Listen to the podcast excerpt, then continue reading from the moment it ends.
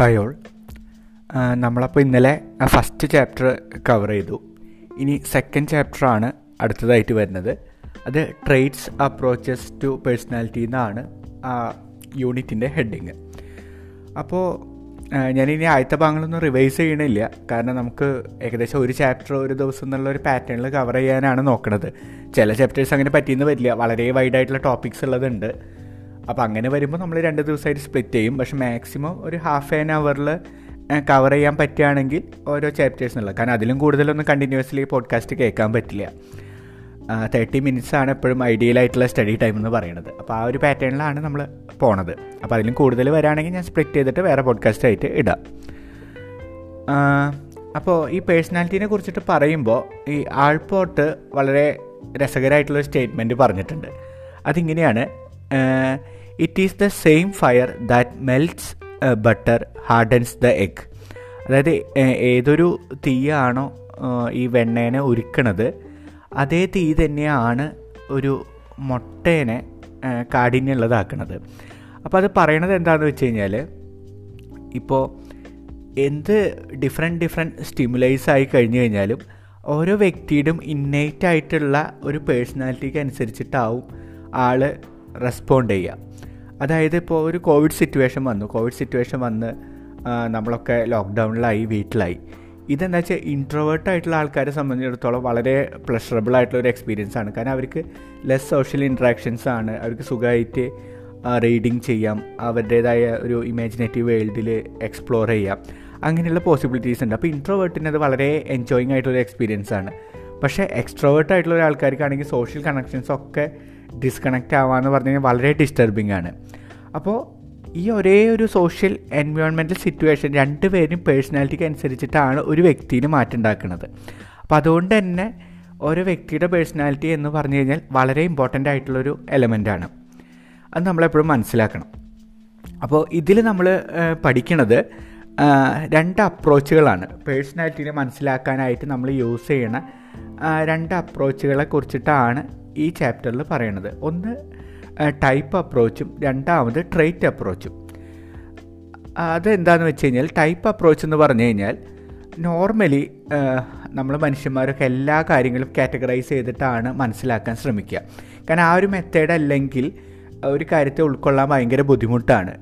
നമ്മളെപ്പോഴും സിംപ്ലിഫൈ ചെയ്യുന്നത് കാറ്റഗറൈസ് ചെയ്തത് കാരണം വലിയൊരു ഇൻഫർമേഷൻ ഉണ്ടെങ്കിൽ അതിനെ മനസ്സിലാക്കണമെങ്കിൽ നമ്മൾ എന്താണ് ചെറിയ ചെറിയ ഗ്രൂപ്പുകളായിട്ട് തിരിക്കും. അങ്ങനെ തിരിക്കണേ കൂടെ ഒരു സിംപ്ലിസ്റ്റിക് ആയിട്ടുള്ള വ്യൂ കിട്ടും. അങ്ങനെ അതിനെ കൂടുതൽ കൂടുതൽ അനലൈസ് ചെയ്ത് പോവുകയാണ് നമ്മൾ ചെയ്യാറ്. അപ്പോൾ ഈ ടൈപ്പ് അപ്രോച്ചിലും അതാണ് ചെയ്യണത്. വലിയ ഒരു പോപ്പുലേഷൻ നമ്മുടെ മുമ്പിലുണ്ട്. മനുഷ്യന്മാരെന്നുള്ള ഒരു വലിയ പോപ്പുലേഷൻ അപ്പോൾ അതിലത്തെ പേഴ്സണാലിറ്റീസിനെ കുറിച്ച് പറയുമ്പോൾ ഒരു നാല് കാറ്റഗറി അഞ്ച് കാറ്റഗറി അല്ലെങ്കിൽ ഒരു പതിനാറ് കാറ്റഗറി ഒക്കെ മാക്സിമം പോയിട്ട് നമ്മൾ അത്രയും ഗ്രൂപ്പുകളാക്കിയിട്ട് തിരിച്ചുകൊണ്ട് ഇന്ന ഇന്ന പേഴ്സണാലിറ്റിയാണ് ഓരോ വ്യക്തികൾക്കും ഉള്ളതെന്ന് നമ്മൾ പറയും. ഈ ട്രെയ്റ്റ് അപ്രോച്ച് എന്ന് പറഞ്ഞു കഴിഞ്ഞാൽ അവർ പറയണത് അങ്ങനെ ഒരിക്കലും ലേബൽ ചെയ്തുകൊണ്ട് നമുക്കൊരു വ്യക്തിയുടെ പേഴ്സണാലിറ്റിനെ കുറിച്ചിട്ട് പറയാൻ പറ്റില്ല. കാരണം ഈ പേഴ്സണാലിറ്റി കണ്ടിന്യൂസ്ലി ചേഞ്ച് ചെയ്തുകൊണ്ടിരിക്കണം വളരെ ഡൈനാമിക് ആയിട്ടുള്ളൊരു സംഭവമാണ്. അപ്പോൾ അതുകൊണ്ട് തന്നെ ഇപ്പോൾ ഒരു സർട്ടൻ പേര് കൊടുത്ത് അയാൾ ഇന്ന കാറ്റഗറിയിലാണ് അതുകൊണ്ട് ഇയാൾ ഇന്ന പേഴ്സണാലിറ്റി എന്ന് പറഞ്ഞിട്ട് ലേബൽ ചെയ്യാന്നുള്ളൊരു പ്രൊസീജിയർ തെറ്റാണെന്നാണ് പറയണത്. എത്ര ആൾക്കാരുണ്ടോ അത്രയും യുണീക്ക് ആയിട്ടുള്ള പേഴ്സണാലിറ്റീസ് ഉണ്ടാവും എന്നാണ് ട്രേഡ് തിയറി പറയുന്നത് അതായത് ഇപ്പോൾ ഒരു ഇന്ത്യയിൽ ഒരു നൂറ് കോടി ആൾക്കാരുണ്ടെങ്കിൽ നൂറ് കോടി പേഴ്സണാലിറ്റീസ് വരെ ഉണ്ടാവാനുള്ള ചാൻസസ് ഉണ്ട് എന്നുള്ള അത്രയും ഡൈവേഴ്സിങ് ആയിട്ടുള്ള ഒരു എലമെന്റാണ് പേഴ്സണാലിറ്റി എന്നാണ് ട്രേറ്റ് അപ്രോച്ച് പറയണത്. ടൈപ്പ് അപ്രോച്ച് പറയണതെന്ന് വെച്ച് കഴിഞ്ഞാൽ നൂറ് കോടി ആവട്ടെ ഇരുന്നൂറ് കോടി ആവട്ടെ എത്ര ആയി കഴിഞ്ഞ് കഴിഞ്ഞാലും ഞങ്ങൾ ഈ പറഞ്ഞ കാറ്റഗറിയിൽ ഏതെങ്കിലും ഒരെണ്ണത്തിലാണ് ആൾ പെടുക എന്നുള്ള രീതിയിൽ ടൈപ്പ് അപ്രോച്ച് പറയണു അപ്പോൾ ഈ അപ്പോൾ അത് കേട്ടാൽ തന്നെ അറിയാം ഈ ടൈപ്പ് അപ്രോച്ചിന്റെ മെയിൻ ലിമിറ്റേഷൻ എന്ന് പറയണത് ഈ ലേബലിംഗ് ആണ്. അപ്പോൾ എന്താണെന്ന് വെച്ച് കഴിഞ്ഞാൽ ചില ആൾക്കാരിൽ അത് വളരെ കൃത്യമായിട്ട് വരും. ചില ആൾക്കാരിൽ രണ്ടെണ്ണത്തിന്റെ കോമ്പിനേഷനായിട്ട് തോന്നും. ഇങ്ങനെയൊക്കെയുള്ള പ്രശ്നങ്ങളുണ്ട്. അപ്പോൾ അതുകൊണ്ട് തന്നെ ടൈപ്പ് അപ്രോച്ചിനെക്കാട്ടും സയന്റിഫിക്കലി ആക്സെപ്റ്റബിൾ ആയിട്ടുള്ള അപ്രോച്ച് എന്ന് പറയുന്നത് ട്രേറ്റ് അപ്രോച്ചാണ് ഇന്ന് കൂടുതൽ സ്റ്റഡീസിനും കാര്യങ്ങൾക്കൊക്കെ യൂസ് ചെയ്യുന്നതും ഈ ട്രേറ്റ് അപ്രോച്ചാണ് അപ്പോൾ അതുകൊണ്ട് തന്നെയാണ് ഈ ചാപ്റ്ററിൽ ട്രേറ്റ് അപ്രോച്ചിന് കുറച്ചും കൂടി പ്രാധാന്യം കൊടുത്തിട്ടുള്ളത്. ഇനി ഇതിൽ പറയുന്ന സാധനങ്ങളെല്ലാം ഒരു ബേഡ് ഐ വ്യൂ എന്നുള്ള രീതിയിൽ എടുത്താൽ മതി. അതായത് ഓവറോൾ ആയിട്ട് ജസ്റ്റ് ഒന്ന് പറയണുള്ളൂ ഈ പേഴ്സണാലിറ്റി തിയറീസ് എന്ന് പറഞ്ഞിട്ട് നമ്മൾ ബ്ലോക്ക് ത്രീയിൽ ഇത് വളരെ ഡീറ്റെയിൽ ആയിട്ട് പഠിക്കുന്നുണ്ട്. അപ്പം ഞാൻ അതുകൊണ്ട് തന്നെ ഒരു സർഫസ് ലെവലിലാണ് എല്ലാ കാര്യങ്ങളും പറഞ്ഞു പോണത്. അതിൽ ടൈപ്പ് അപ്രോച്ചിൽ വലിയൊരു ഇമ്പോർട്ടൻസ് ഇല്ല.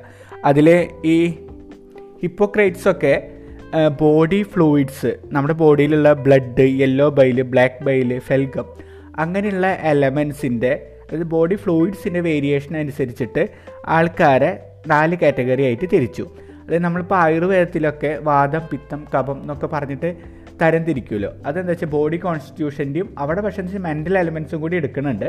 എന്നാലും ഡെയിലി ബോഡി ടൈപ്പ് എന്നുള്ള രീതിയിലാണ് കാറ്റഗറൈസ് ചെയ്യണത്. അപ്പോൾ അതനുസരിച്ചിട്ട് ഡിഫറെന്റ് പേഴ്സണാലിറ്റി ഉണ്ടാവുന്ന ഹിപ്പോക്രൈറ്റ്സ് പറഞ്ഞു. പിന്നെ ഞാൻ ഇന്നലെ പറഞ്ഞല്ലോ എക്ടോ മീസോമോർഫ് എൻഡോമോർഫ് അതായത് ബോഡി ഷേപ്പ് ബോഡി ടൈപ്പ് അനുസരിച്ചിട്ട് നമുക്ക് ഡിഫറെന്റ് പേഴ്സണാലിറ്റീസ് പറയാമെന്ന് ഷെൽഡൻ വില്യം ഷെൽഡൻ ആണ് അങ്ങനത്തെ ഒരു അപ്രോച്ച് കൊണ്ടുവന്നത് ഈ രണ്ട് അപ്രോച്ചും പിന്നെ സയന്റിഫിക് സ്റ്റഡി നടത്തിയപ്പോൾ ഒന്നും വലിയ റിലവന്റ് അല്ല എന്ന് കരുതിയിട്ട് തള്ളിക്കളയാണ് ഉണ്ടായത്. അന്നത്തെ ഒരു കാലഘട്ടത്തിൽ അത് ഭയങ്കര അക്സെപ്റ്റൻസ് ഉണ്ടായിരുന്നു. പക്ഷേ ഇപ്പോൾ ബോഡി ടൈപ്പ് വെച്ചിട്ടായാലും ബോഡി ഫ്ലൂയിഡ് വെച്ചിട്ടായാലും നമുക്ക് അങ്ങനെയൊന്നും പേഴ്സണാലിറ്റി പറയാൻ പറ്റില്ല എന്നാണ് പറയണത്. ഇനി ടൈപ്പ് അപ്രോച്ചിൽ കുറച്ചും കൂടി നല്ല രീതിയിൽ ഇപ്പോഴും പലരും യൂസ് ചെയ്ത് പോണത് ഈ എം പി ടി ഐ എന്ന് പറഞ്ഞിട്ടുള്ള അപ്രോച്ചാണ് മയേഴ്സ് ബ്രിക്സ് ടൈപ്പ് ഇൻഡിക്കേറ്റർ നമ്മളൊക്കെ ചെയ്ത് നോക്കിയിട്ടുണ്ടാവും.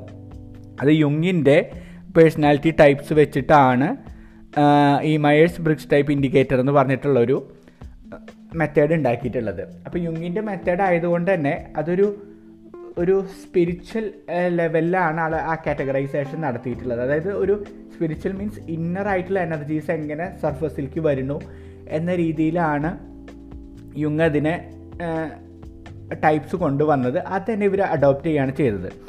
അപ്പോൾ അതിലവർ യൂസ് ചെയ്തത് എവിടെ നിന്നാണ് നമ്മുടെ എനർജി വരുന്നത്? അല്ലെങ്കിൽ നമുക്ക് എനർജി എന്ത് ആക്ടിവിറ്റീസിൽ ഇൻവോൾവ് ആകുമ്പോഴാണ് നമ്മൾ എനർജി ഗെയിൻ ചെയ്യണത്? അതിനെ വെച്ചിട്ട് ആൾ രണ്ട് കാറ്റഗറി തിരിച്ചു. എക്സ്ട്രാ വേർഷനും ഇൻട്രോവേർഷനും ഇൻട്രോവേർട്ട് ആണെന്ന് വെച്ചാൽ ഇന്നർ എനർജി എടുക്കും. എക്സ്ട്രോവേർട്ട് ആണെങ്കിൽ ആ എൻവയോൺമെന്റിൽ നിന്ന് എനർജി ഗെയിൻ ചെയ്യുന്ന ആൾക്കാരാണ്. രണ്ടാമത് എങ്ങനെയാണ് നമ്മൾ ഇൻഫോർമേഷൻ അബ്സോർബ് ചെയ്യണത്?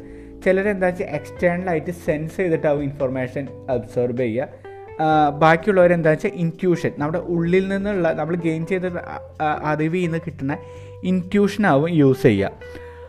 രണ്ടാമത് ഹൗ യു മേക്ക് ഡിസിഷൻ അല്ല മൂന്നാമത് sorry how you make decisions ചിലരെന്താ വെച്ചാൽ ലോജിക്കലായിട്ടാവും ചിലർ ഫീലിംഗ് ബേസ്ഡ് ആയിരിക്കും. ഇനി how you deal with outside world നമ്മളെന്താ വെച്ചാൽ ജസ്റ്റ് ഒരു പാസീവ് പെർസെപ്ഷൻ ലെവലിൽ നിൽക്കുന്നവരുണ്ടാവും. നമ്മളെല്ലാത്തിനും ജഡ്ജ് ചെയ്ത് അനലൈസ് ചെയ്ത് എടുക്കണവരുണ്ടാവും അപ്പോൾ ഇങ്ങനത്തെ ഈ നാല് കാറ്റഗറിയിൽ രണ്ടെണ്ണം വെച്ചിട്ട് അതായത് extroversion introversion sensing intuition thinking feeling judging perceiving അപ്പോൾ ഈ നാല് കാറ്റഗറീസിന്റെ പല പല കോമ്പിനേഷൻസ് വെച്ചിട്ട് പതിനാറ് പേഴ്സണാലിറ്റി അതായത് നാല് ഇന്റു നാല്. അങ്ങനെ പതിനാറ് കോമ്പിനേഷൻസ് വരാമെന്നാണ് പറഞ്ഞത്. ഒരു എക്സാമ്പിൾ ഇപ്പോൾ ഐ എൻ എഫ് ജെ എന്ന് പറഞ്ഞിട്ടുള്ള ഒരു പേഴ്സണാലിറ്റി ആണെങ്കിൽ അയാൾ എനർജി ഗെയിൻ ചെയ്യുന്നത് ഐ എന്നുള്ളത് ഇൻട്രോവേർഷനാണ് അപ്പോൾ എനർജി ഗെയിൻ ചെയ്യുന്നത് ഇന്നർ ഫീലിംഗ് ഫീലിങ്സിൽ നിന്നായിരിക്കും ഇൻട്രോവേർട്ട് നേച്ചർ ആയിരിക്കും. ഇനി എൻ എന്ന് പറയണത് എന്താണ്? ഇന്റ്യൂഷനാണ് അപ്പോൾ അയാൾ ഇന്റ്യൂട്ടീവ് ആയിട്ടാവും ഇൻഫോർമേഷൻസ് കാര്യങ്ങളൊക്കെ ഗ്യാതർ ചെയ്യുക. ഡിസിഷൻസ് മേക്ക് ചെയ്യുന്നത് ഫീലിംഗ് ബേസ്ഡ് ആയിരിക്കും. വേൾഡിനെപ്പോഴും ജഡ്ജിങ് ആയിട്ട് അനലൈസ് ചെയ്തിട്ടൊക്കെ ആയിരിക്കും ആ വ്യക്തി മനസ്സിലാക്കുക. അപ്പോൾ ആ വ്യക്തി generally insightful motivators better counsellors ഒക്കെ ആവുക ഈ I N F J category ആയിരിക്കും. അപ്പോൾ ഇങ്ങനെയാണ് ഈ മയേഴ്സ് ബ്രിഗ് ഇൻഡിക്കേറ്റർ എന്ന് പറയുന്നത് പക്ഷേ ഇതായാലും അങ്ങനെ ഒരു പ്രോപ്പർ സയന്റിഫിക് വാലിഡിറ്റി ഇല്ല എന്ന് തന്നെയാണ് ലേറ്റസ്റ്റ് റിസർച്ചുകളൊക്കെ പറയണത്. പിന്നെ അങ്ങനത്തെ ഒരു ലാബലിംഗ് ചെയ്യണത് ഒരിക്കലും കറക്റ്റും അല്ല. കാരണം ഈ ഐ എൻ എഫ് ജെ എന്ന് പറയുകയാണെങ്കിൽ പോലും അത് നിയറസ്റ്റ് ആയിട്ടുള്ള വേറെ പേഴ്സണാലിറ്റീസൊക്കെ ആയിട്ട് ഭയങ്കര മാച്ചിങ് ആയി തോന്നാനും ഓവർലാപ്പ് ചെയ്ത് പോകാനൊക്കെയുള്ള ടെൻഡൻസീസ് വളരെ കൂടുതലാണ്. അപ്പോൾ അതാണ് ഈ ടൈപ്പ് അപ്രോച്ചിന്റെ ഒരു മെയിൻ ലിമിറ്റേഷനും അപ്പോൾ അതുകൊണ്ട് തന്നെ നമ്മൾ കൂടുതൽ ശ്രദ്ധിക്കേണ്ട ഫാക്ടർ ട്രെയ്റ്റ് അപ്രോച്ചാണ് ട്രെയ്റ്റ് അപ്രോച്ചിൽ പറയണത് എന്താ വെച്ച് കഴിഞ്ഞാൽ അവർ ലിസ്റ്റ് ഔട്ട് ചെയ്തിട്ടുള്ള കുറേ ട്രെയ്റ്റ്സ് ഉണ്ട്. ആ ട്രെയ്റ്റ്സ് പല ലെവലിൽ അതായത് ഓരോ ട്രെയ്റ്റിനും രണ്ട് ലെവൽസ് ഉണ്ടായിരിക്കും. ആ ലെവൽസ് കൂടുന്നതിനും കുറയുന്നതിനും അനുസരിച്ചിട്ട് പല പല പേഴ്സണാലിറ്റീസ് ഓരോ വ്യക്തിക്കും യുണീക്കായിട്ടുള്ള പല പേഴ്സണാലിറ്റീസും ഉണ്ടാവണമെന്നാണ് പറയണത്. നമ്മൾ സിക്സ്റ്റീൻ പി എഫിന്റെ ടെസ്റ്റ് ചെയ്തിരുന്നു പ്രാക്ടിക്കലിൽ അപ്പോൾ അത് നോക്കിയാൽ അറിയാം അതിലിപ്പോൾ എന്റെ ഒരു സിക്സ്റ്റീൻ പി എഫിന്റെ കോമ്പിനേഷൻ ആയിരിക്കില്ല വേറൊരു വ്യക്തിക്ക്. പക്ഷെ അതിനൊരു പേരൊന്നും അവർ കൊടുക്കണില്ല. നമുക്ക് ഇന്ന ലെവലിൽ ഇത്ര ഇത്ര സ്കോർ വരുന്നുണ്ട്. ഓരോ ട്രെയിനും ഇത്ര ഇത്ര സ്കോ സ്കോർ ഉണ്ട്. അപ്പോൾ അതനുസരിച്ചിട്ട് എനിക്കൊരു പേഴ്സണാലിറ്റി ഉണ്ട്. ഇവിടെ പക്ഷേ എന്താ വെച്ച് കഴിഞ്ഞാൽ അങ്ങനത്തെ ഒരു സ്കോറിങ്ങിനനുസരിച്ചിട്ട് എനിക്കൊരു ലേബൽ ചെയ്തു ട്രെയിറ്റ് അപ്രോച്ചിൽ ആ ലേബലിംഗ് ഇല്ല. ഇങ്ങനെ വേരിയേഷൻസ് ഉണ്ട് എന്ന് നമ്മൾ മനസ്സിലാക്കണമെന്ന് മാത്രം. ഓക്കെ അപ്പോൾ ഈ ട്രേറ്റ് അപ്രോച്ചിന്റെ ഒരു ബേസിക് ഐഡിയ എന്ന് വെച്ച് കഴിഞ്ഞാൽ ലെക്സിക്കൺ ഹൈപ്പോത്തിസിസ് എന്ന് പറയാം. അതായത് നമ്മുടെ ഒരു പേഴ്സണാലിറ്റി എന്ന് പറയുന്ന ഈ ട്രേറ്റുകളുണ്ടല്ലോ പേഴ്സണാലിറ്റി ട്രേറ്റ്സ് അതെപ്പോഴും നമുക്ക് എന്താ വെച്ച് കഴിഞ്ഞാൽ ഒരു ലാംഗ്വേജ് ഉപയോഗിച്ചിട്ട് എക്സ്പ്രസ് ചെയ്യാൻ പറ്റണതായിരിക്കും. കാരണം നമ്മളിപ്പോൾ എവല്യൂഷണറി നമുക്ക് ലാംഗ്വേജ് കണ്ടെത്തിയിട്ട് ഇത്ര കാലഘട്ടമായി അപ്പോൾ പ്രീഡോമിനന്റ് ആയിട്ട് എന്തൊരു ട്രേറ്റ് ഉണ്ടെങ്കിലും നമ്മൾ അതിനൊരു പേര് കൊടുത്തിട്ടുണ്ടാവും. അപ്പോൾ നമുക്ക് ഒരു പേഴ്സണാലിറ്റിനെ ഡിസ്ക്രൈബ് ചെയ്യാൻ ഉപയോഗിക്കുന്ന എല്ലാ വേഡ്സും നമ്മൾ ലിസ്റ്റ് ഔട്ട് ചെയ്ത് കഴിഞ്ഞ് കഴിഞ്ഞാൽ ഇത്രയും ട്രേറ്റ്സ് എവല്യൂഷണറി ആയിട്ട് ഹ്യൂമൻസിന്റെ ഇടയിലുണ്ട് എന്ന് നമുക്ക് മനസ്സിലാക്കാം.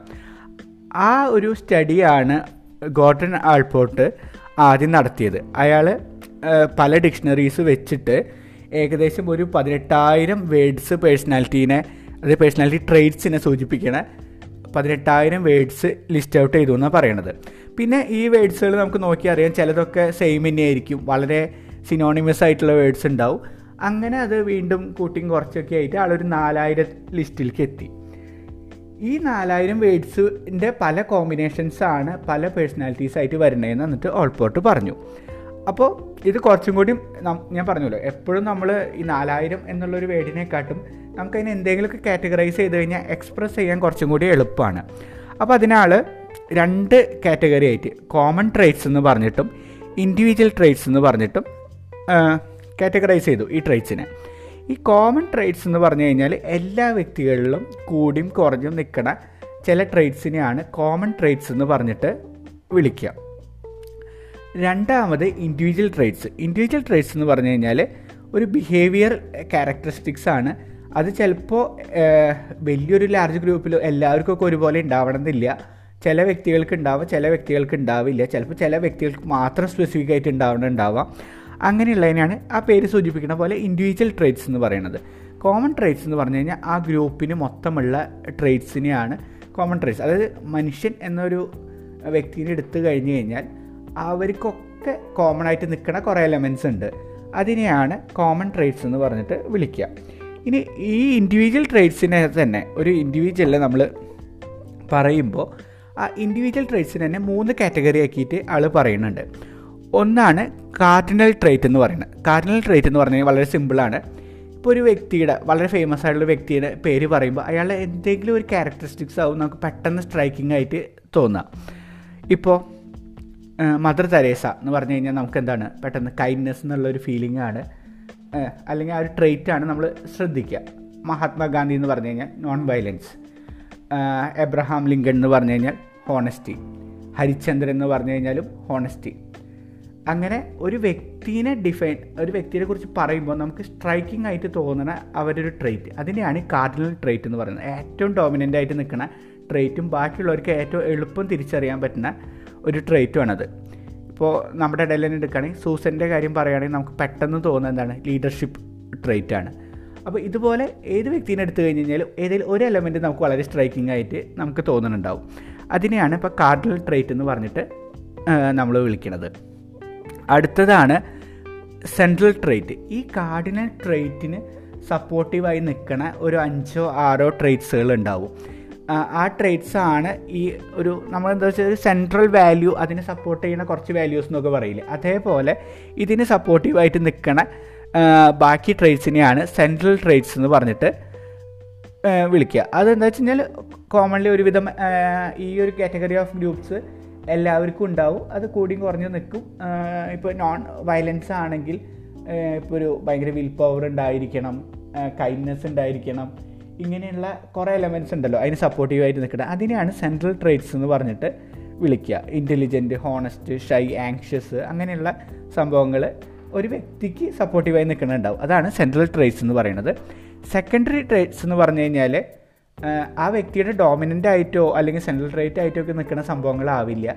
ചിലപ്പോൾ ചില സിറ്റുവേഷൻസിൽ ആളെ എക്സ്പ്രസ് ചെയ്യണത് അങ്ങനെയായിരിക്കും. അതായത് ചിലപ്പോൾ ഒരു എന്താ പറയുക സോഷ്യൽ സിറ്റുവേഷനിലൊക്കെ ചെല്ലുമ്പോൾ ആ വ്യക്തി ആങ്ഷ്യസ് ആയിരിക്കും. പക്ഷെ ബാക്കി എല്ലാ സമയത്തും ആൾ വളരെ ചെയർഫുള്ളാണ് കാര്യങ്ങളൊക്കെയാണ്. വളരെ പ്ലസന്റ് ആയിട്ട് എല്ലാവരോടും ഡീൽ ചെയ്യണു പക്ഷെ ചിലപ്പോൾ ഭയങ്കര ടെൻസഡ് ആയിട്ടുള്ള സിറ്റുവേഷനിൽ ചെല്ലുമ്പോൾ അയാൾ വേറെ രീതിയിലായിരിക്കും ബിഹേവ് ചെയ്യുക. അപ്പോൾ അങ്ങനെ അത് സ്റ്റേബിളൊന്നും ആയിരിക്കില്ല. ചില സിറ്റുവേഷൻസ് ട്രിഗേർഡ് ആയിട്ട് വരുന്ന ട്രേഡ്സിനെയാണ് നമ്മൾ സെക്കൻഡറി ട്രേഡ്സ് എന്ന് പറഞ്ഞിട്ട് പറയണത്. അപ്പോൾ ഇങ്ങനെ മൂന്ന് ട്രേഡ്സ് ആണ് ഇൻഡിവിജ്വൽ ട്രേഡ്സിൽ മെയിനായിട്ടുള്ളതെന്ന് ഓൾപോർട്ട് പറയുന്നുണ്ട്. അപ്പോൾ ഇതാണ് നമ്മൾ ശ്രദ്ധിക്കേണ്ട കാര്യം. കാരണം ഈ ട്രേഡ്സ് തന്നെ പലരും പല രീതിയിലാണ് പറയുന്നത്. അപ്പോൾ ഓൾപോർട്ടിന്റെ കാറ്റഗറിയിൽ ഡോമിനന്റ് ആയിട്ട് ഒരു ട്രേറ്റ് ഉണ്ടാവും. അതിന് സപ്പോർട്ട് ചെയ്യണ ഒരു അഞ്ചോ ആറോ സെൻട്രൽ ട്രേഡ്സ് ഉണ്ടായിരിക്കും. പിന്നെ ഓരോ സർക്കുംസ്റ്റാൻസസിന് അനുസരിച്ച് വരുന്ന ഈ സെക്കൻഡറി ട്രേഡ്സും ഉണ്ടായിരിക്കും. അതാണ് ഓൾ പോർട്ടിന്റെ ട്രേറ്റ് അപ്രോച്ചിൽ പറയണത്. ഇനി അടുത്തത് വരുന്നതാണ് കാറ്റൽ സ്ട്രേറ്റ് അപ്രോച്ച് അപ്പോൾ ഈ ഓൾ പോർട്ടിന്റെ ഒരു ഡിസഡ്വാന്റേജ് എന്താണെന്ന് വെച്ച് കഴിഞ്ഞാൽ ഒരു നാലായിരം ഗ്രൂപ്പിൽ നിന്നാണ് അല്ലെങ്കിൽ നാലായിരം വേഡ്സിൽ നിന്നാണ് നമ്മൾ ഇത്രയും സോർട്ട് ഔട്ട് ചെയ്തെടുക്കേണ്ടത്. അതെപ്പോഴും ഭയങ്കര ബുദ്ധിമുട്ടാണ്. കാരണം നാലായിരത്തിൽ നിന്നൊക്കെ നമ്മുടെ മാച്ചിങ് ആയിട്ടുള്ള സംഭവമൊക്കെ എടുക്കുക എന്ന് പറഞ്ഞു കഴിഞ്ഞാൽ ഭയങ്കര ബുദ്ധിമുട്ടാണ്. അപ്പോൾ അതിന് വേണ്ടിയിട്ട് കാറ്റൽസ് ഈ ലിസ്റ്റിൽ നിന്ന് തന്നെ ഒരു നൂറ്റി എഴുപത്തൊന്ന് വേഡ്സ് ഷോർട്ട് ലിസ്റ്റ് ചെയ്തിട്ട് എടുത്തു. കുറച്ചും കൂടി ആൾ കമ്പയർ ചെയ്ത് നോക്കി സിനോണിംസും കാര്യങ്ങളൊക്കെ നോക്കി. നൂറ്റി എഴുപത്തൊന്ന് ട്രേഡ്സ് ആളെടുത്തു ഈ നൂറ്റി എഴുപത്തൊന്നിൽ ആൾ ഫാക്ടർ അനാലിസിസ് നടത്തി. ഈ ഫാക്ടർ അനാലിസിസ് എന്താ ചെയ്യാന്ന് വെച്ച് കഴിഞ്ഞാൽ ഇപ്പോൾ നൂറ്റി എഴുപത്തൊന്ന് ക്വസ്റ്റ്യൻസ് ഞാനൊരു നൂറ് പേർക്ക് കൊടുത്തു എന്ന് വിചാരിക്കുക. നൂറ്റി എഴുപത്തേഴ് ട്രേസിന്റെ കറസ്പോണ്ടിങ് വേർഡ്സ് എഴുതിയിട്ടുണ്ട്. എന്നിട്ട് നിങ്ങൾക്ക് സിമിലർ ആയിട്ടുള്ളത് സീറോ ടു ടെന്നിൽ മാർക്ക് ചെയ്യാൻ പറഞ്ഞു. അപ്പോൾ ഈ ഫാക്ടർ അനാലിസിസ് എന്താ ചെയ്യാന്ന് ഓരോരുത്തർക്കും പല പല ആൻസേഴ്സ് ആയിരിക്കും. ഫാക്ടർ അനാലിസിസ് ചെയ്യുമ്പോൾ എന്താ നോക്കാന്ന് വെച്ച് കഴിഞ്ഞാൽ ഇപ്പോൾ ഒന്നാമത്തെ ക്വസ്റ്റ്യൻ അഞ്ചാമത്തെ ക്വസ്റ്റ്യൻ പത്താമത്തെ ക്വസ്റ്റ്യൻ ഇപ്പോൾ ഇതിന് ഞാൻ ഒന്നാമത്തെ ക്വസ്റ്റ്യന് മൂന്നെന്നുള്ള സ്കോർ ഇട്ടു അഞ്ചാമത്തെ ക്വസ്റ്റ്യന് മൂന്നെന്നുള്ള സ്കോർ ഇട്ടു പത്താമത്തെ ക്വസ്റ്റ്യന് മൂന്നെന്നുള്ള സ്കോർ ഇട്ടു.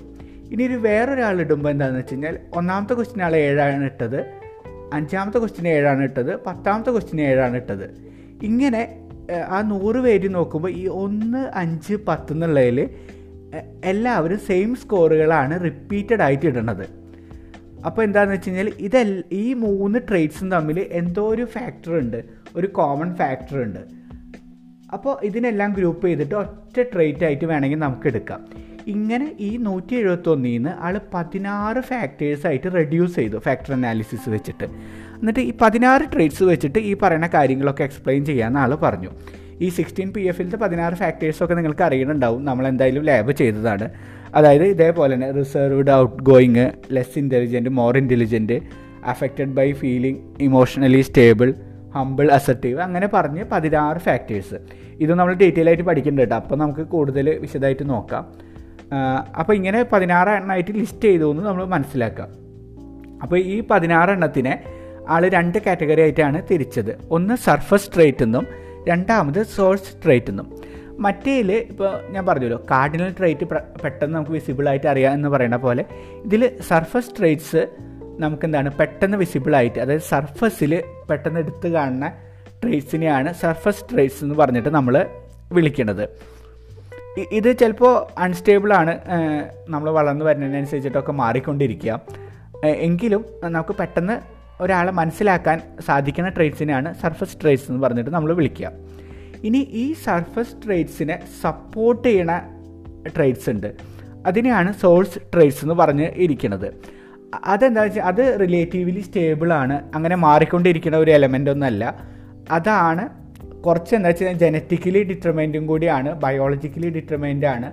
അപ്പോൾ ഈ ട്രേറ്റ്സ് എപ്പോഴും അവരുടെ ജീവിതത്തിലൊക്കെ കോമൺ ആയിട്ടാണ് ഓൾമോസ്റ്റ് സ്റ്റേബിൾ ആയിട്ടാണ് നിൽക്കുക. അതിനെ ഡിപ്പെൻഡ് ചെയ്തിട്ടായിരിക്കും ഇവർ ഈ പറയണ സർഫസ് ട്രേറ്റ്സ് ഒക്കെ എക്സ്പ്രസ് ചെയ്യുക. അതായത് ഇപ്പോൾ ഒരു കൈൻഡ്നെസ് എന്ന് പറഞ്ഞിട്ടുള്ള ഒരു സർഫസ് ട്രേറ്റ് ആണ് ഉള്ളതെന്ന് വെച്ച് കഴിഞ്ഞാൽ അതിനെ സപ്പോർട്ട് ചെയ്യണ എമ്പതി എന്ന് പറഞ്ഞിട്ടുള്ള ഒരു സോഴ്സ് ട്രേറ്റ് നമുക്കുണ്ടാവും. അപ്പോൾ ഇങ്ങനെയാണ് ഈ എലമെന്റ്സ് ഒരു വ്യക്തിയിലും ഉണ്ടാവുക. അപ്പോൾ ഈ പതിനാറ് ഡയമെൻഷനിൽ ഇപ്പോൾ റിസർവ്ഡ് ഔട്ട് ഗോയിങ് അതായത് ഒരു തരത്തിൽ ഇൻട്രോവേർട്ട് ആൻഡ് എക്സ്ട്രോവേർട്ട് എന്ന് പറയുന്ന സംഭവം തന്നെ. അത് സോഴ്സ് സ്ട്രേറ്റ് ആണ്. അതുപോലെ ലെസ് ഓർ മോർ ഇന്റലിജന്റ് അത് സോഴ്സ് സ്ട്രേറ്റ് ആണ്.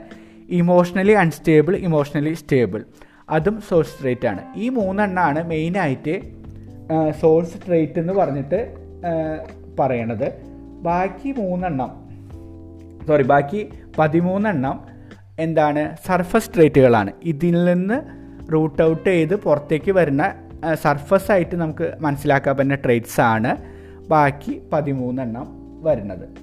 അപ്പോൾ ഇതാണ് കാറ്റൽസിന്റെ അപ്രോച്ച് ഇനി അടുത്ത മെത്തേഡാണ് ഇനി കാറ്റൽ അപ്രോച്ചിൽ തന്നെ അളി ട്രേഡ്സിന് പല രീതിയിൽ പിന്നെയും കാറ്റഗറൈസ് ചെയ്യുന്നുണ്ട്. ഒന്ന് ഈ കോൺസ്റ്റിറ്റ്യൂഷണൽ ട്രേറ്റ്സ് പിന്നെ എൻവയോൺമെന്റൽ ട്രേറ്റ്സ് എന്ന് പറയുന്നത്. കോൺസ്റ്റിറ്റ്യൂഷണൽ എന്ന് പറഞ്ഞാൽ ജനറ്റിക്കലി ഉള്ള ട്രേറ്റ്സിനെ ആൾ അങ്ങനെ കോൺസ്റ്റിറ്റ്യൂഷൻ എന്ന് പറഞ്ഞു. എൻവയോൺമെന്റലി ട്രിഗേർഡ് ആയിട്ട് വരുന്നതിനെ എൻവയോൺമെന്റൽ ട്രേറ്റ്സ് എന്ന് പറഞ്ഞു.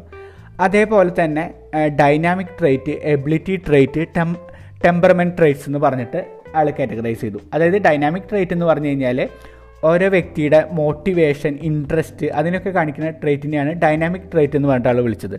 അതായത് ഒരു വ്യക്തി പവർ സീക്കിംഗ് ആണോ അംബീഷ്യസ് ആണോ അങ്ങനെയുള്ള സംഭവങ്ങൾ അതാണ് ഡൈനാമിക് ട്രേറ്റ്സ് അത് വെച്ചിട്ടാണ് അവർ എത്രത്തോളം ഗോൾ സെറ്റ് ചെയ്യുന്നുള്ള കാര്യങ്ങൾ നമുക്ക് പറയാം.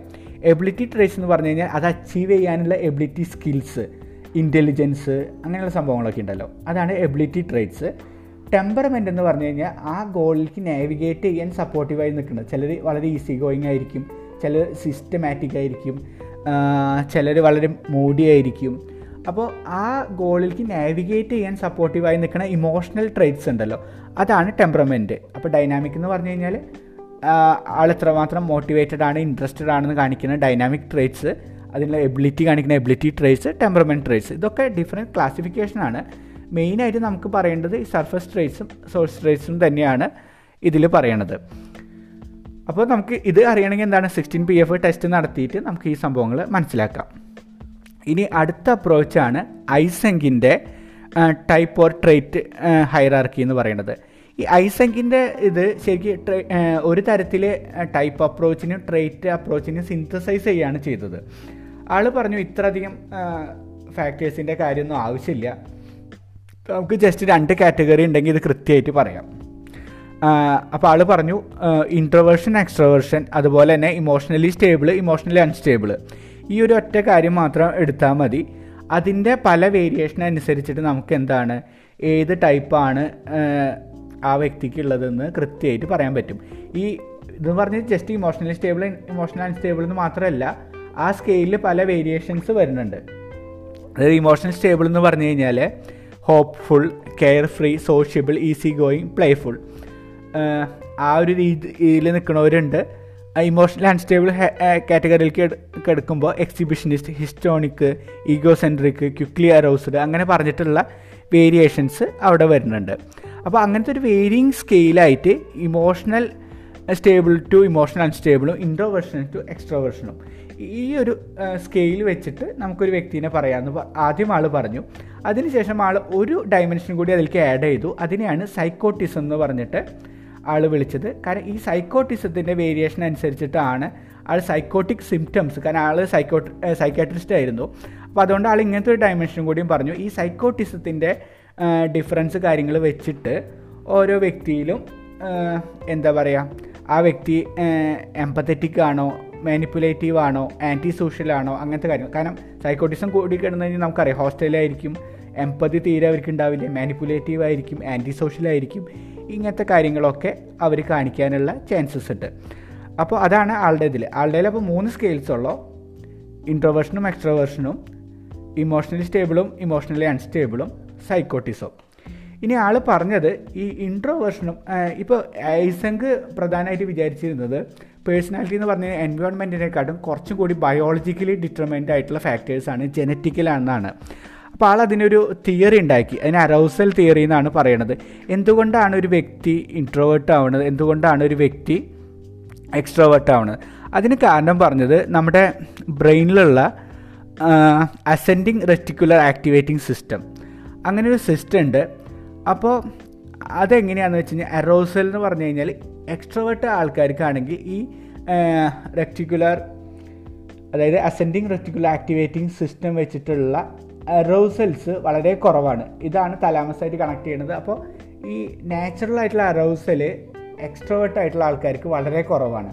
അപ്പോൾ അവർക്ക് എന്താ വെച്ചാൽ ആ ലെവൽ ഓഫ് അറൗസൽ കിട്ടണമെങ്കിൽ എന്താണ് നമ്മൾ സൊസൈറ്റിയിലേക്ക് ഇറങ്ങി ചെന്ന് അഡ്വഞ്ചർ ആൾക്കാരോട് സംസാരിക്കുക. അപ്പോൾ എക്സ്റ്റേണൽ ആയിട്ട് മാത്രമാണ് അവർക്ക് ഇങ്ങനെ അറോസൽ ഉണ്ടാക്കാൻ പറ്റുള്ളൂ. പക്ഷെ ഇൻട്രോവേർട്ടിന്റെ എന്താണ് നാച്ചുറലാണ് അപ്പോൾ അവർക്ക് എന്താ വെച്ച് കഴിഞ്ഞാൽ പുറമേക്ക് പോയിട്ട് അങ്ങനെ ഒരു അറോസൽ കിട്ടേണ്ട ആവശ്യമൊന്നുമില്ല. അവർക്ക് ഇന്റേർണലി അതുണ്ട്. അപ്പോൾ അതുകൊണ്ട് അവർ പുറത്തേക്ക് പോകണില്ല എന്ന് ആൾ പറഞ്ഞു. അതാണ് ഐസങ്ക് പറഞ്ഞത്. അപ്പോൾ അത് ഒരു ബയോളജിക്കൽ ഫാക്ടർ അതിനോട് കണക്ട് ചെയ്തു എന്ന് മാത്രം. ഇനി ഗിൽഫോർഡിന്റെ ട്രേറ്റ് തിയറി അത് അത്ര വലിയ ഇമ്പോർട്ടന്റ് ഒന്നല്ല. എങ്കിലും അതിൽ പറയണോണ്ട് ഞാൻ ജസ്റ്റ് ഒന്ന് പറയാം. അതിലാൾ പ്രധാനമായിട്ടും പറഞ്ഞത് സൊമാറ്റിക് ട്രേറ്റ്സ് എന്നും ബിഹേവിയർ ആസ്പെക്ട്സ് ഓഫ് പേഴ്സണാലിറ്റി എന്ന് പറഞ്ഞിട്ട് രണ്ട് കാറ്റഗറി ആക്കിയിട്ട് അതിൽ പല പല ട്രേറ്റ്സ് പറയുകയാണ് ചെയ്തത്. സൊമാറ്റിക് ട്രേറ്റിൽ നമുക്കുള്ളത് മോർഫോളജിക്കലും ഫിസിയോ ബയോളജിക്കലാണ് അതിൽ ഫിസിയോ ബയോളജിക്കൽ ട്രേറ്റ്സ് എന്ന് പറഞ്ഞു കഴിഞ്ഞാൽ നമ്മുടെ physical functions heart rate physiological എന്ന് പറയുന്ന മീനിങ് തന്നെ. നമ്മുടെ heart rate breathing rate hormone level blood sugar നമ്മൾ ഹോമിയോസ്റ്റാറ്റിസ് എന്ന് ഇന്നലെ പറഞ്ഞല്ലോ അതേപോലെ അതിനെ ഡിപ്പെൻഡ് ചെയ്യുന്ന ട്രേറ്റ്സിനെയാണ് ഫിസിയോളജിക്കൽ ട്രേറ്റ്സ് എന്ന് പറയുന്നത് ഇനി മോർഫോളജിക്കൽ എന്ന് പറഞ്ഞു കഴിഞ്ഞാൽ നമ്മുടെ ഫിസിക്കൽ ആട്രിബ്യൂട്ട്സ് അതായത് നമ്മുടെ ശരീരപ്രകൃതി എങ്ങനെയാണ് head size length of hand leg അതൊക്കെ കണക്റ്റഡ് ആയിട്ട് നമ്മളൊരു വ്യക്തിനെ ഇന്ന ഇന്ന ട്രേറ്റ്സ് പറയാൻ പറ്റും. അതിനാണ് മോർഫോളജിക്കൽ ട്രേറ്റ്സ് എന്ന് പറഞ്ഞിട്ട് പറയണത്. ഇനി ബിഹേവിയർ കണക്റ്റഡ് ആയിട്ടുള്ളത് അതായത് നീഡ്സ് അതെന്താണെന്ന് വെച്ച് കഴിഞ്ഞാൽ ഇപ്പോൾ ഒരു പ്രസ്റ്റീജ് എന്ന് പറഞ്ഞിട്ടുള്ളൊരു അല്ലെങ്കിൽ സോഷ്യൽ ആക്സെപ്റ്റൻസ് എന്ന് പറഞ്ഞിട്ടുള്ള നീഡാണ് ആൾക്കുള്ളതെന്ന് വെച്ച് കഴിഞ്ഞാൽ അയാൾ എപ്പോഴും എന്താണ് സോഷ്യൽ ഒരു ആക്സെപ്റ്റൻസ് കിട്ടാൻ വേണ്ടിയിട്ടുള്ള ട്രേറ്റ്സ് കാണിച്ചുകൊണ്ടിരിക്കും അതാണ് നീഡ്സ് എന്ന് പറഞ്ഞിട്ട് പറയുന്നത് അതുപോലെ ഇൻട്രസ്റ്റ് എന്ന് പറഞ്ഞിട്ടുള്ള ട്രേറ്റ് പറയുന്നുണ്ട് ഇൻട്രസ്റ്റ് എന്ന് പറഞ്ഞു കഴിഞ്ഞാൽ tendency to be attracted by some stimuli അതായത് എന്തെങ്കിലും ഒരു സ്റ്റീമിൽ കൂടുതൽ നമുക്ക് കിട്ടണം എന്ന് ആഗ്രഹം ഉണ്ടെങ്കിൽ അത് കിട്ടാനുള്ള ട്രേഡ്സ് എനിക്ക് എന്താ പറയുക ആൾക്കാരായിട്ട് സംസാരിക്കലാണ് ഇഷ്ടം എന്ന് വെച്ച് കഴിഞ്ഞാൽ ഞാൻ ഭയങ്കര സോഷ്യബിൾ ആവാൻ ശ്രമിക്കും. അങ്ങനെയുള്ള ഇൻട്രസ്റ്റ് ബേസ്ഡ് ആയിട്ടുള്ള ട്രേഡ്സിനെയാണ് ഇൻട്രസ്റ്റ് എന്ന് പറഞ്ഞിട്ട് ആൾ വിളിച്ചത്. അടുത്തത് ആറ്റിറ്റ്യൂഡ് ആറ്റിറ്റ്യൂഡ് എന്ന് വെച്ച് കഴിഞ്ഞാൽ ഈ സോഷ്യൽ ഒരു എന്താ പറയുക നമ്മൾ കാണിക്കുന്ന ആറ്റിറ്റ്യൂഡ് ഉണ്ടല്ലോ. ഓരോ സോഷ്യൽ ഇൻട്രാക്ഷനും നമ്മൾ എങ്ങനെ റെസ്പോണ്ട് ചെയ്യണോ അതിനെയാണ് ആറ്റിറ്റ്യൂഡ്സ് എന്ന് പറഞ്ഞിട്ടുള്ള ട്രേറ്റ്സ് കാണിക്കുക. അതുപോലെ ആപ്റ്റിറ്റ്യൂഡ്സ് ഉണ്ട്. ആപ്റ്റിറ്റ്യൂഡ് നമുക്കറിയാം. നമ്മൾ എക്സാംസിനൊക്കെ നമ്മുടെ ഒരു ആപ്റ്റിറ്റ്യൂഡ് ടെസ്റ്റുകൾ നടത്തില്ലേ? അപ്പോൾ ആ കണക്റ്റഡ് ട്രേറ്റ്സ് ആണ് ആപ്റ്റിറ്റ്യൂഡ്സ് എന്ന് പറയുന്നത് ഇനി ടെമ്പർമെന്റ് എന്ന് പറഞ്ഞു കഴിഞ്ഞാൽ ആ വ്യക്തി എങ്ങനെയാണ് ഇമോഷണലി എക്സ്പ്രസ് ചെയ്യണത്? അത് ഇമ്പൾസീവ് ആവാം ടോളറന്റ് ആവാം ഡെലിബറേറ്റ് ആവാം അങ്ങനെ പല കാറ്റഗറീസ് കാണിക്കുന്നതാണ്. ടെമ്പർമെന്റ് അപ്പോൾ ഇങ്ങനെയുള്ള ഒരു ഏഴ് ട്രേറ്റ്സ് വെച്ചിട്ടാണ് കിൽഫോർഡ് പറയുന്നത്. അത് റിലേറ്റീവ്ലി അത്ര ഇമ്പോർട്ടന്റ് ഒന്നുമല്ല. ഇങ്ങനത്തെ ട്രേറ്റ്സ് ഉണ്ട്. അത് ഇന്ന കാര്യങ്ങളാണ് കാണിക്കണതെന്ന് മനസ്സിലാക്കി വെക്കുക. ഇനി അടുത്തതാണ് ഏറ്റവും ഇമ്പോർട്ടന്റ് ആയിട്ടുള്ള ഫൈവ് ഫാക്ടർ മോഡൽ എന്ന് പറയുന്നത് അത് ഓഷ്യൻ മോഡൽ എന്ന് പറഞ്ഞിട്ട് വിളിക്കും. ഓഷ്യൻ എന്ന് പറഞ്ഞു കഴിഞ്ഞാൽ ഒരു അക്രോണിമാണ് അതായത് ഓഷ്യൻ എന്ന് പറഞ്ഞു കഴിഞ്ഞാൽ അതിലത്തുള്ള അഞ്ചെണ്ണത്തിന് സൂചിപ്പിക്കാനാണ് ഈ ഓഷ്യൻ എന്ന് പറഞ്ഞുള്ള വേർഡ് യൂസ് ചെയ്യുന്നത്. ഓ എന്ന് പറഞ്ഞു കഴിഞ്ഞാൽ ഓപ്പൺനെസ് സി എന്ന് പറഞ്ഞാൽ കോൺഷ്യൻസ് കോൺഷ്യൻഷ്യസ് എന്നാണ് അത് വിളിക്കുക. ഇത്തിരി പറയാൻ ബുദ്ധിമുട്ടാണ്. അത് കോൺഷ്യസ്നെസ് അല്ല കോൺഷ്യൻഷ്യസ്നെസ് അങ്ങനെയാണത് എക്സ്പ്രസ് ചെയ്യുക. പിന്നെ ഇ എന്ന് പറഞ്ഞു കഴിഞ്ഞാൽ എക്സ്ട്രോവേർഷൻ എ എന്ന് പറഞ്ഞാൽ എഗ്രിയബിൾനെസ് എന്ന് പറഞ്ഞു കഴിഞ്ഞാൽ ന്യൂ ന്യൂറോട്ടിസം അങ്ങനെ അഞ്ച് ക്യാരക്ടറിസ്റ്റിക്സ് ആണ് ഒരു വ്യക്തിനെ എക്സ്പ്രസ് ചെയ്യാൻ വേണ്ടതെന്നാണ് ഈ ഫൈവ് ഫാക്ടർ മോഡൽ ഇൻട്രൊഡ്യൂസ് ചെയ്തവർ പറയണത്. അതെന്താ കാരണം എന്ന് വെച്ച് കഴിഞ്ഞാൽ അത് ഉണ്ടാക്കാൻ കാരണം ഇപ്പോൾ ഐസെങ്കിന്റെ തിയറി വളരെ കുറവാണ് ട്രേസിനെ കുറിച്ച്. കാരണം ആകെ മൂന്നെണ്ണത്തിനെ കുറിച്ച് പറയുള്ളൂ. കാറ്റിലാണെങ്കിൽ പതിനാറെണ്ണം പറയുന്നു അപ്പോൾ ഇതിന്റെ രണ്ടിനും മിഡിലായിട്ട് ഇത്രയും എലമെൻസിനെ തന്നെ ഒന്നും കൂടി ഗ്രൂപ്പ് ചെയ്തിട്ടാണ് ഈ ഫൈവ് ഫാക്ടർ മോഡൽ കൊണ്ടുവന്നത്. അപ്പോൾ ഇതിന്റെ പേര് നമുക്ക് മുമ്പ് പറഞ്ഞത് തന്നെ ക്ലിയർ ആവും. എക്സ്ട്രോവേർഷൻ എന്നുള്ള കാറ്റഗറി എടുക്കുകയാണെങ്കിൽ ആ ഒരു ട്രേറ്റ് എടുക്കുകയാണെങ്കിൽ എക്സ്ട്രോവേർഷൻ വളരെ കൂടിയുള്ള ആൾക്കാർക്ക് എന്തായിരിക്കും? ടോക്കറ്റീവ് ആവും അസർട്ടീവ് ആവും ഇമോഷണൽ എക്സ്പ്രസീവ്നെസ്സും സോഷ്യബിലിറ്റിയും ഒക്കെ കൂടുതലായിരിക്കും. എക്സ്ട്രോവേർഷൻ കുറഞ്ഞിരുന്നു കഴിഞ്ഞാൽ എന്താണ് ഇൻട്രോവേർട്ട് ആയിരിക്കും. ഒതുങ്ങി കൂടി നിൽക്കുന്ന ആൾക്കാരായിരിക്കും. ഈ എഗ്രിബിൾനെസ് ആണ് ഉള്ളതെന്ന് വെച്ച് കഴിഞ്ഞാൽ ആ വ്യക്തികൾ എന്താണ് എല്ലാ കാര്യങ്ങളും ആക്സെപ്റ്റ് ചെയ്യാനും കൈൻഡ്നെസ് കാണിക്കാനും എഫെക്ഷൻ കാണിക്കാനും എംപത്തറ്റിക് ഒക്കെ ആയിട്ടുള്ള ആൾക്കാരായിരിക്കും. എഗ്രിബിൾനെസ് കൂടിയ ആൾക്കാർ.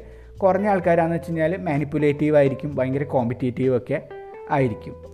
ഇനി അടുത്തത് എടുക്കുകയാണ് ഞാൻ നേരത്തെ പറഞ്ഞ കോൺഷ്യൻഷ്യസ്നെസ് എന്ന് പറഞ്ഞിട്ടുള്ള എലമെന്റ് എടുക്കുകയാണെങ്കിൽ അത് വളരെ തോട്ട്ഫുള്ള് വളരെ സിസ്റ്റമാറ്റിക് പെർഫെക്ഷനിസ്റ്റ് ആയിട്ടൊക്കെ ചെയ്യുന്ന ആൾക്കാരാണ് ആ കാറ്റഗറിയിലുള്ളത് അത് കുറവുള്ള ആൾക്കാരാണെങ്കിൽ വളരെ ഈസി ഗോയിങ് ലിബറൽ ആയിട്ടുള്ള ആൾക്കാരൊക്കെ ആയിരിക്കും. മറ്റേത് വളരെ ലോഫുൾ ഡ്യൂട്ടിഫുൾ അതുപോലെ വളരെ സിസ്റ്റമാറ്റിക് ആയിട്ട് കാര്യങ്ങൾ ചെയ്യുന്ന ആൾക്കാരായിരിക്കും.